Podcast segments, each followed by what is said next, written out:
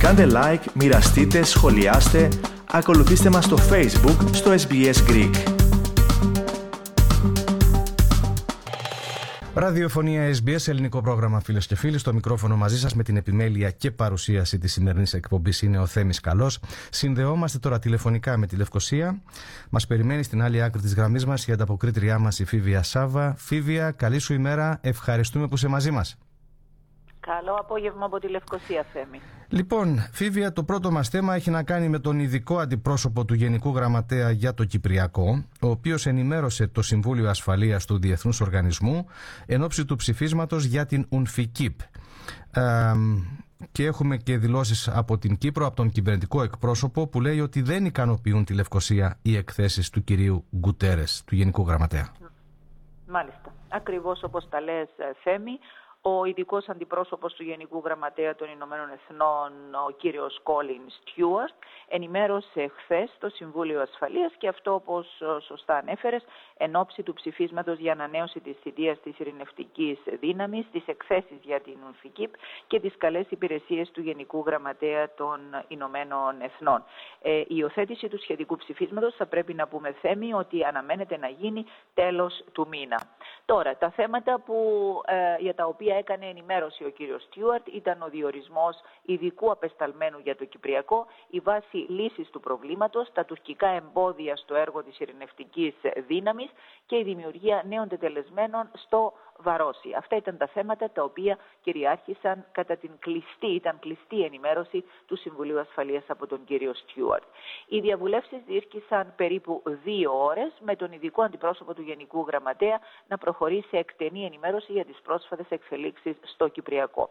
Σύμφωνα με δημοσιογραφικές πληροφορίες, μετά την ενημέρωση από τον κύριο Στιούαρτ, οι εκπρόσωποι της Μεγάλης Βρετανίας, της Ρωσίας, της Γαλλίας, της Κίνας, της Ελβετίας και της Μάλτας αναφέρθηκαν στην αναγκαιότητα να διοριστεί ειδικός απεσταλμένος ώστε να αναθερμανθεί η διαπραγματευτική διαδικασία. Παράλληλα, μέλη του Συμβουλίου Ασφαλείας Θέμη υπογράμμισαν την ανάγκη προσήλωσης στη λύση διζωνικής δικοινοτικής ομοσπονδίας. Στις τοποθετήσεις τους, γιατί ενδιαφέρουν αυτές, η Μεγάλη Βρετανία, η Αλβανία, η Ελβετία, η Κίνα και η Μάλτα αναφέρθηκαν στην περίκλειστη πόλη της Αμοχώστου, τονίζοντας το ανησυχητικό γεγονός ότι η τουρκική πλευρά συνεχίζει με αμύωτο ρυθμό την δημιουργία νέων τετελεσμένων. Υπογράμμισαν μάλιστα ότι η Τουρκία αδιαφορεί για τις πρόσφατες εκκλήσεις του Συμβουλίου αναφορικά με την ανάγκη αποφυγής ενεργειών οι οποίες δεν είναι σύμφωνες με τα ψηφίσματα ε, των Ηνωμένων Εθνών. Και όπως αναφέραμε και στην ε, αρχή αυτής της ενημέρωσης, ε, η ανοιχτή συνεδρία του Συμβουλίου Ασφαλείας για ανανέωση της θητείας της UNFIGIP αναμένεται στο τέλος του μήνα και συγκεκριμένα στις 30 του Γενάρη. Ε, τώρα, από την πλευρά της η Λευκοσία επαναλαμβάνει ότι οι ε, κατά καιρούς εκθέσεις του Γενικού Γραμματέα των Ηνωμένων Εθνών του κυρίου Αντώνιο Κουτέρες δεν ικανοποιούν την κυβέρνηση διότι σε αυτές υιοθετείται η πολιτική των ίσων αποστάσεων και περιλαμβάνονται υποκειμενικές και μη αντικειμενικές απόψεις. Σημειώνεται μάλιστα εκ μέρους της Προεδρίας πως μια αντικειμενική και ακριβής έκθεση θα έπρεπε να καλεί όλες τις πλευρές σε προσήλωση στο συμφωνημένο πλαίσιο λύσης που δεν είναι ε, άλλο από την Διζωνική Δικοινοτική Ομοσπονδία με πολιτική ισότητα. Μάλιστα. Και να περάσουμε τώρα Φίβια στην επίσκεψη, χαρακτηρίστηκε και αποχαιρετιστήρια επίσκεψη του Προέδρου Νίκου Αναστασιάδη στην Βρετανία όπου είχε συνάντηση με τον βασιλιά Κάρολο. Και μεταξύ άλλων συζητήθηκαν το Κυπριακό και οι διμερείς σχέσεις. Ακριβώς, Θέμη, ήταν μια πρόσκληση από τον ίδιο τον Βασιλιά Κάρολο τον Τρίτο προς τον πρόεδρο της Δημοκρατίας και ήταν όντως η αποχαιρετιστήρια αφού ε, σε τρεις περίπου εβδομάδες ο πρόεδρος της Δημοκρατίας παραδίδει τη σκητάλη, τα ενία του κράτους. Έγινε λοιπόν δεκτός τόσο ο ίδιος όσο και η πρώτη κυρία, η κυρία Άντρια Αναστασιάδου, από τον Βασιλιά Κάρολο τον Τρίτο. Ε, η συνάντηση αυτή πραγματοποιήθηκε το πρωί της Δευτέρας και να πούμε ότι έγινε στην ιδιωτική κατοικία του βασιλιά στην Σκοτία, την γνωστή ως Μπίρκχολ, ε, εντός του βασιλικού κτήματος του Μπαλ Μόραλ. Ε, όπως έχω πει, παρούσα ήταν και η πρώτη κυρία της Κύπρου, η κυρία Άνδρη Αναστασιάδη και ασφαλώς και η βασιλική σύζυγος η Καμίλα. Ε, σύμφωνα με γραπτή δήλωση του κυβερνητικού εκπροσώπου εδώ στη Λευκοσία του κ. Μάριου Πελεκάνου, η συνάντηση πραγματοποιήθηκε σε πολύ φιλικό κλίμα και κατά τη διάρκεια της ο πρόεδρος Αναστασιάδης προέβησε ενημέρωση για τις τελευταίες εξελίξεις στο Κυπριακό. Να πούμε και τα θέματα παραλλήλως που συζητήθηκαν, που δεν ήταν άλλα βέβαια από τις διμερείς σχέσεις Κύπρου-Ηνωμένου Βασιλείου, οι οποίες έχουν ενισχυθεί σε μεγάλο βαθμό κατά τη δεκαετή θητεία του Νίκου Αναστασιάδη στην Προεδρία της Δημοκρατίας, με την σύναψη πολύ σημαντικών διμερών συμφωνιών και μνημονίων συναντήληψης. Ε, φέρουμε για παράδειγμα εδώ θέμη το μνημόνιο για την στρατηγική συνεργασία και το μνημόνιο για μη στρατιωτική ανάπτυξη της περιοχής των Βρετανικών βάσεων στην Κύπρο προς όφελος των κατοίκων αυτών των περιοχών. Και τέλος να πούμε ότι στη συνάντηση του Προέδρου με τον Βασιλιά Κάρολο συζητήθηκαν και θέματα που βρίσκονται στην ατζέντα της κοινοπολιτείας όπως είναι η κλιματική αλλαγή, οι επιπτώσεις της ε, και αναφορά έγινε και στην πρωτοβουλία του Πρόεδρου της Δημοκρατίας για ανάληψη δράσεων με στόχο την αντιμετώπιση των συνεπειών της κλιματικής αλλαγής στην περιοχή της Ανατολικής ε, Μεσογείου και της Ανατολής. Μάλιστα. Τώρα, Φίβια, να μείνουμε στον πρόεδρο της Δημοκρατίας. Εβδομάδες ε, απομένουν πλέον για την ολοκλήρωση της θητείας του. Και λογικό και, επόμενο ίδιος, ε, λογικό και επόμενο είναι ο ίδιος να κάνει αποτίμηση της προεδρίας του και από ό,τι πληροφορούμαστε δηλώνει περήφανος για το κράτος που παραδίδει. Μάλιστα. Οι δηλώσεις αυτές και ο απολογισμός έγιναν σε αποχαιρετιστήρια δεξίωση που δόθηκε προς τιμήν του με αφορμή ακριβώς την παρουσία του ε, στην Βρετανία και η εκεί παροικία ε, τον τίμησε και τον αποχαιρέτησε σε ειδική ε, δεξίωση. Ο πρόεδρος της Δημοκρατίας λοιπόν έκανε ένα απολογισμό του έργου του ενώπιον των αποδήμων και αναφέρθηκε στον ισχυρό ρυθμό ανάπτυξης, στον πλεονασματικό προϋπολογισμό, στα μέτρα προστασίας των ευάλωτων και στο ΓΕΣΥ, ε, ενώ αναφέρθηκε επίσης και στην ανασυγκροτημένη δομή διοίκησης, στους μηχανισμούς πάταξης της διαφθοράς, στα έργα ανάπτυξης που υπερβαίνουν τα 4,5 δισεκατομμύρια ευρώ, καθώς και στην αμυντική θωράκιση της Κυπριακής Δημοκρατίας. Μίλησε για πολυεπίπεδη ο πρόεδρος της Δημοκρατίας και αξιόπιστη εξωτερική πολιτική, η οποία μάλιστα όπως είπε αναβάθμισε και θωράκισε την κρατική οντότητα της Κύπρου και την κατέστησε πυλώνας σταθερότητας και ειρήνης.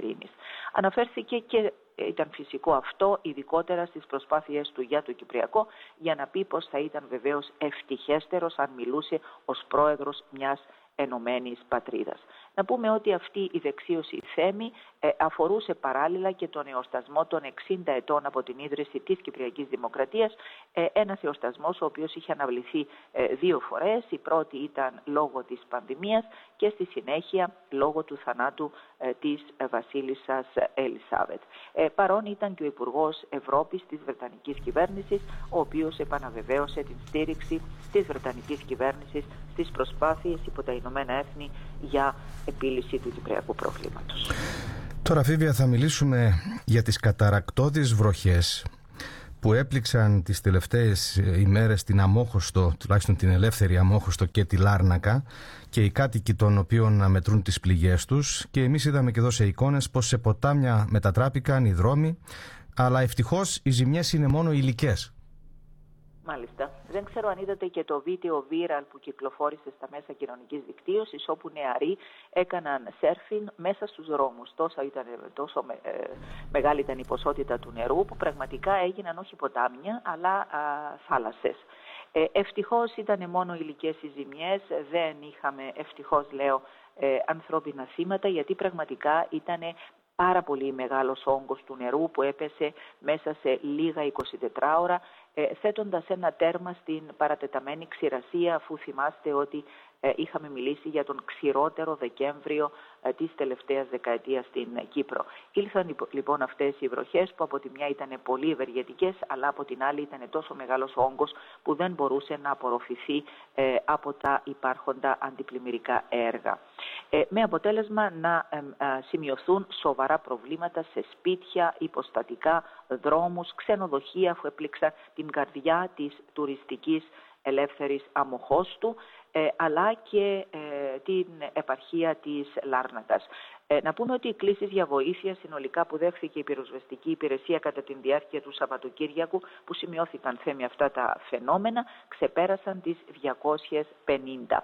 Ε, όπως έχουμε πει τα μεγαλύτερα προβλήματα παρουσιάστηκαν τόσο στην τουριστική περιοχή της Ελεύθερης Αμοχώστου αλλά και στην περιοχή του αεροδρομίου της Λάρνακας. Ε, δυνάμεις της πυροσβεστικής υπηρεσίας, της αστυνομίας, της πολιτικής άμυνας, των Δήμων, αλλά και εθελοντές ανταποκρίθηκαν σε κλήσεις για βοήθεια με σκοπό την ρημούλκηση οχημάτων, απεγκλωβισμό των επιβατών τους, ε, αλλά ταυτόχρονα εγκλωβίστηκαν και πάρα πολλοί κάτοικοι μέσα σε πλημμυρισμένα υποστατικά, αντλήθηκαν νερά από υπόγεια, από καταστήματα, από αποθήκες, από αυλές σπιτιών, ε, ενώ απομακρύνθηκαν και δέντρα από τους δρόμους τα οποία έπεσαν λόγω των έντονων ε, καιρικών αυτών φαινομένων. Και με τον Υπουργό Εσωτερικών, τον κύριο Νίκο Νουρί, να επισκέπτεται ε, τις πληγήσεις περιοχές και να δηλώνει ότι οι ζημιές καταγράφονται και σήμερα Τετάρτη ε, σε λίγο ε, να πούμε ότι συνεδριάζει το Υπουργικό Συμβούλιο και θα γίνει μια αποτίμηση της κατάστασης και έγκριση των κονδυλίων τα οποία θα δοθούν ε, ως βοήθεια στους ε, πληγέντες. Και τέλος Φίβια για σήμερα θα μας μιλήσεις για την αναστάτωση που έχει προκύψει στον χώρο της εκπαίδευσης από διαρροή των θεμάτων νομίζω της πρώτης εξεταστικής περίοδου. Υπάρχει γυναίκα φιλόλογος η οποία ενοχοποιείται και τα δοκίμια μόλις που πρόλαβαν να αντικατασταθούν στο παραπέντε που λέμε. Έτσι ακριβώς ήταν η περασμένη Δευτέρα, προχθές δηλαδή η πρώτη μέρα της εξεταστικής με πρώτο μάθημα ε, τα νέα ελληνικά και ξαφνικά ενώ όλα ήταν έτοιμα να αρχίσουν τα παιδιά να εξετάζονται και να τους δοθούν ε, τα γραπτά δοκίμια, ε, διέρευσε σε μέσα κοινωνικής δικτύωσης και στη συνέχεια είχε σταλεί βεβαίως πρώτα ως SMS και στη συνέχεια διέρευσαν, σε γενικότητες βεβαίως, αλλά διέρευσαν τόσο το θέμα της έκθεσης όσο και άλλα θέματα τα οποία θα καλούνταν τα παιδιά να αναπτύξουν, με αποτέλεσμα όπως ήταν φυσικό να προκληθεί αναστάτωση, αλλά κυρίως να αποσυρθούν αυτά τα γραπτά ε, και το Υπουργείο Παιδείας να τα αντικαταστήσει με τα εφεδρικά τα οποία υπάρχουν σε τέτοιες περιπτώσεις ε, ώστε τα παιδιά να προχωρήσουν ε, στην εξεταστική αυτή ε, δοκιμασία. Φέρεται να ενοχοποιείται για όλη αυτή την αναστάτωση γυναίκα εκπαιδευτικός η οποία εργάζεται σε ιδιωτικό σχολείο στην επαρχία της Λάρνακας και με το Υπουργείο Παιδείας να έχει ήδη στα χέρια του την έκθεση των γεγονότων. Ε, μάλιστα, το Υπουργείο Παιδείας θέμει να πούμε ότι έχει ζητήσει την συμβουλή της ε, νομικής υπηρεσίας για τον τρόπο με τον οποίο θα πρέπει να κινηθεί εναντίον ε, της συγκεκριμένης εκπαιδευτικού, η οποία δεν υπάγεται ε, στις ε, λειτουργούς της δημόσιας υπηρεσίας αφού εργάζεται ε, σε ιδιωτικό σχολείο. Να πούμε ότι το θέμα της διαρροής απασχόλησε έκτακτες συσκέψεις τόσο των καθηγητών όσο και των οργανωμένων γονιών μέσης εκπαίδευσης με τον πρόεδρό τους, τον κύριο Λοΐζο Κωνσταντίνου, να δηλώνει ότι βρίσκονται σε συντονισμό με τους μαθητές και υπέδειξε πώς θα ενεργήσουν από κοινού, ενώ από την πλευρά του ο Γενικός Γραμματέας της Οργάνωσης των Καθηγητών, ο κύριος Κώστας Χατζησάβας, επεσήμανε ότι υπάρχουν ευθύνε για το συγκεκριμένο συμβάν, ωστόσο σημείωσε ότι η οργάνωση δεν θα προβήσει οποιαδήποτε εισήγηση για ακύρωση της συγκεκριμένης ε, εξέτασης. Ο Υπουργός Παιδείας δήλωσε ότι θα πρέπει να υπάρξουν συνέπειες για την ε, εκπαιδευτικό, ενώ ο πρόεδρος της Επιτροπής Παιδείας της ε, Βουλής, ο κ. Παύλος Μιλωνάς, μίλησε για τρύπα στο σύστημα των εξετάσεων για να προσθέσει ότι το εκπαιδευτικό σύστημα βρίσκεται σε κόμμα κατά την έκφρασή του, γι' αυτό και πρέπει τάχιστα να γίνουν αλλαγές για να υπάρξει ένα εθνικό σχέδιο παιδείας. Και Φίβη έχουμε μερικές δηλώσεις μαθητών και μαθητριών που έγιναν στο μικρόφωνο και την κάμερα του Ραδιοφωνικού Ιδρύματος της Κύπρου, του ΡΙΚ. Πάμε να τις ακούσουμε αυτές τις δηλώσεις. Είμαστε στο μισό γραπτό και ήρθαν και μπουκάραν όλοι μέσα να μας το αλλάξουν. Ήδη γράψαμε πολλά πράγματα στο πρώτο και μετά πια μας τα και πρέπει να ξαναμούν αρχή και ήταν κουραστικό. Εγώ έκανα πούμε προσωπικά μισή λογοτεχνία, λάρω και εγώ να κάνω τις εκθέσεις τώρα τελειώνω και πια μου το γραπτό. Δηλαδή Έχατε και η ορμή της σκέψης μου. Ε, εμείς ήθελαμε να το ακυρώσουν για να το κάνουμε άλλη μέρα γιατί η ίδια πέρασε η ώρα. Δεν δεχτήκαν όποτε το ακυρώσουν. Όχι. Το πρώτο γραπτό ήταν πιο δύσκολο από το δεύτερο, κατά γνώμη μου, οπότε Εμένα ευκόλυνε με το γεγονός ότι τελικά γράψαμε ένα άλλο γραπτό. Πρώτη φορά ζήσαμε έτσι πράγμα. Είμαστε λίγο αγχωμένοι στη αρχή, αλλά μετά είμαστε οκ. Ε, εξηγήσαμε λίγο δύσκολα. Μετά έγινε αυτό το πράγμα. Έφυγε λίγο αγχωμένοι έξω στην τάξη. Το δεύτερο γραψό ήταν πιο, ήταν πιο εύκολο. Εγώ είναι αγχωθήκα, αλλά είχε μαθητές που αγχωθήκαν, μαθητές που χάσαν τον ρυθμό τους. Επειδή ξεκινάς γράφεις, σταματούσες, πρέπει να ξαναγράψει άλλο γραπτό. Και με αυτή την υπέροχη λαλιά από νέους ανθρώπους εκεί στην Κύπρο, ολοκληρώνουμε, ολοκληρώνουμε φίβια για σήμερα την επικοινωνία μας. Ευχαριστούμε πολύ. Τα λέμε ξανά την άλλη Τετάρτη. Γεια σου, Θέμη. Καλή δουλειά. Συνομιλήσαμε φίλες και φίλοι με τη συνεργάτητά μα στην Κύπρο, τη Φίβια Σάβα. Θέλετε να ακούσετε περισσότερες ιστορίες σαν και αυτήν; Ακούστε στο Apple Podcast, στο Google Podcast, στο Spotify ή οπουδήποτε ακούτε podcast.